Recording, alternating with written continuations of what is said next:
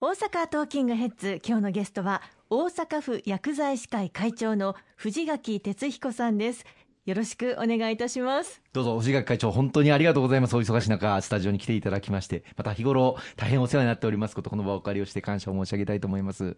ではあの改めて簡単にご挨拶をいただいてもよろしいでしょうか、はい、大阪府薬剤師会の藤垣と申します大阪府薬剤師会はあの薬剤師が8100を少し超えたぐらいの組織ですですね。そこであのいろんな議論をしているというところでございます。よろしくお願いいたします。どうぞよろしくお願いします。お願いします。薬剤師さんと聞きますと、うん、薬局でお薬を調合してくれる方ですよね。ですね。やはり今ねあの国民から薬剤師の業務があまり見えないというふうにこう指摘をされている部分も多少あります。えー、まあ、それはあのすごい範囲が広いんですね。例えば、まあ、病院で調剤をする人もいます。はい、それから薬局でも調剤をします。それからドラッグストアにもいます。それから製薬会社ですね。すねまあ、研究もそうですし、それから MR というその情報を提供するその方々もいますし、それからそうですね近くで言えば例えば大阪市とか大阪府とか堺市とかそういうところには公務員としています。保健所でも勤務されたりしますね、はい、そうですね。はい。ですから食品中毒等々あれば真っ先に動くのが薬剤師という、まあ、そういうことですね私以前防衛省の政務官をさせていただきましたけれども防衛省の中でも薬剤師の方々活躍しておられまして、まあ、隊員が病気になった時にいろいろと処方していただける先生方がいらっしゃってで海外でも私イラクのサマーワで駐屯地勤務をしましたけれどもそういった時もやっぱり医官の方そして薬剤師の方が同行していただいて日頃の隊員の活動を支えていただいてましたね。うん、そんなあの薬剤師の皆さんが集まる薬剤師会の役割というと、どういうものでしょうか？そうですね。ここの薬剤師一人一人の意見というのはなかなかあの全てが通るわけではありませんので、その意見を集約してそれをまあ政治につないだり、行政につないだり。ということであの薬剤師のその職能といいますか、その自分らのやってることが評価されるような方向に持っていくというそういうまとめ役のとこというふうに思っていただいたらいいですかね。欠かせない存在でいらっしゃいますね、ね、毎年私ども公明党も例えば大阪府本部であのいろんな団体の方からあの現場のご意見というのをあの教えていただいてそれを政策に反映していこうということを取り組んでいるんですがやはり薬剤師の方々薬剤師の先生方は薬剤師の方々でやっぱり現場で抱えていらっしゃるいろんな課題があられてでそれを団体としてご意見をまとめていただいて持ってきていただく。でそれを私ども国の方にあるいは大阪府の方に大阪市あるいは市町村に届けさせていただくという、まあ、これやっぱり連携プレーで取り組ませていただく上で、まあ、職能団体という存在は大変実は重要なんですよね。あの以前はですね、例えば病院とか診療所でお薬を直接もらっていたことが多いような気がするんですけれども、最近は薬局でもらうということが一般的になっていますよね。その理由というのは、うん、そうですね。これはまああの世界を全体見ればもう先進国はほとんどその、まあ、医薬分業という言葉、まあ、もう要するに外国には医薬分業って言葉がないぐらい定着してるんですね。で、まあ、日本は、まあ、いわば昭和の終わりから平成の初めぐらいからやっとそういうふうになってきたんですね。ですから、まあ、診療は診療薬は薬その専門家に任せてそれぞれチームとしてやろうという、まあ、そういう発想ですよね。ですから決してその日本が進んでるわけで全くなくて大変遅れてるぐらいですかね。まあ、ドイツなんかもう確か800年近く前からそのようになってますし、はい、もう歴史が全く違うんですよね。はい、ですから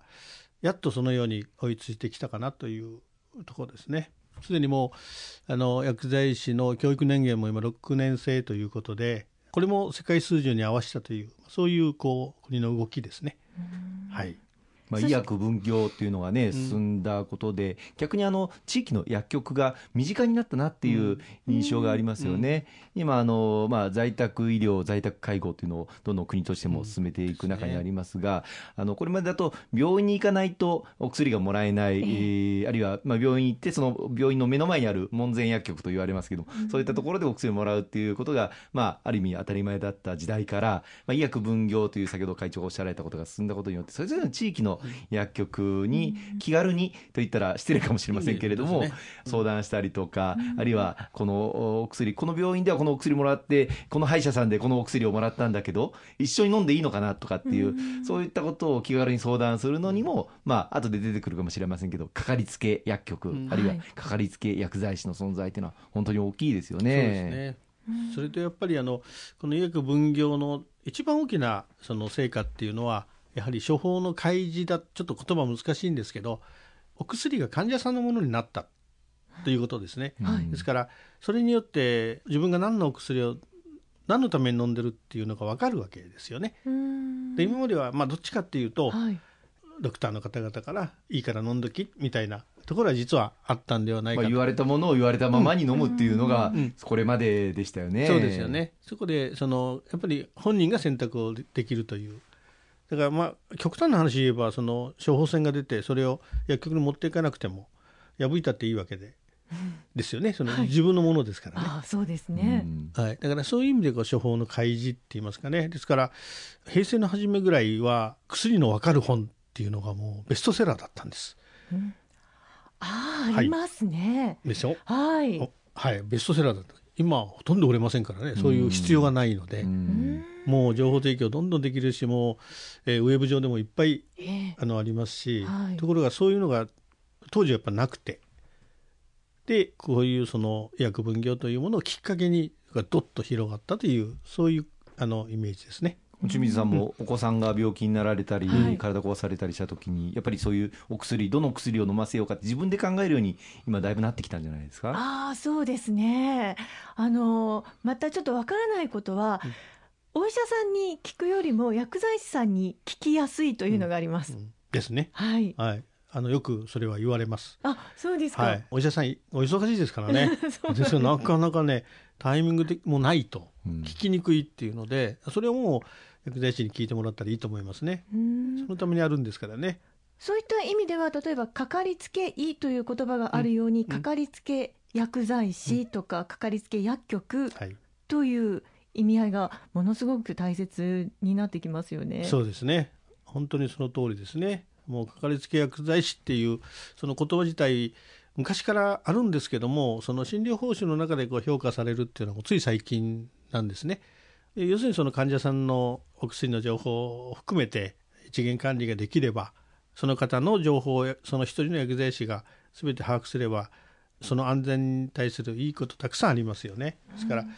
今大体その、まあ、高齢者が中心ですけど1件で終わってるっていう人はほとんど少ないんですね。ええ。複数科を受診してますから、うん。はい。さっき石川先生おっしゃったようにその知らない間にこういろんなお薬飲んでるケースっていうのはたくさんありますよね。はい、あの